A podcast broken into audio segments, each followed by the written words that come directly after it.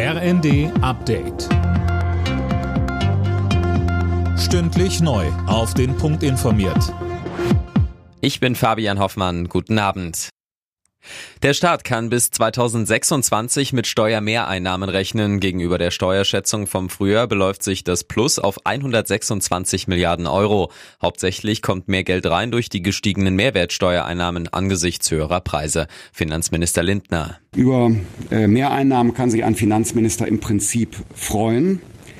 Aber der Teil, der Mehreinnahmen, der auf die Inflation zurückzuführen ist und nicht ähm, auf eine Steigerung unserer Wirtschaftskraft, auf diesen Teil der Mehreinnahmen äh, wollen wir verzichten. Die Bundesregierung hat die Einmalzahlung für Gas- und Fernwärmekunden im Dezember auf den Weg gebracht. Laut Regierungskreisen hat das Wirtschaftsministerium einen entsprechenden Gesetzesentwurf vorgelegt. Er soll in der nächsten Woche vom Kabinett beschlossen werden. Die Gaspreisbremse soll ab März kommen.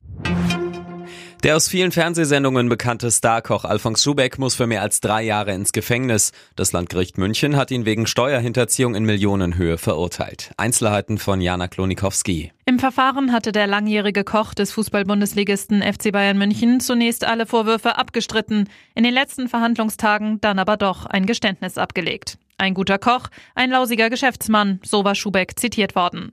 Wann der inzwischen 73-Jährige die Haftstrafe antreten muss, ist offen. Seine Verteidiger erklärten, sie würden das Urteil prüfen und gegebenenfalls Revision einlegen.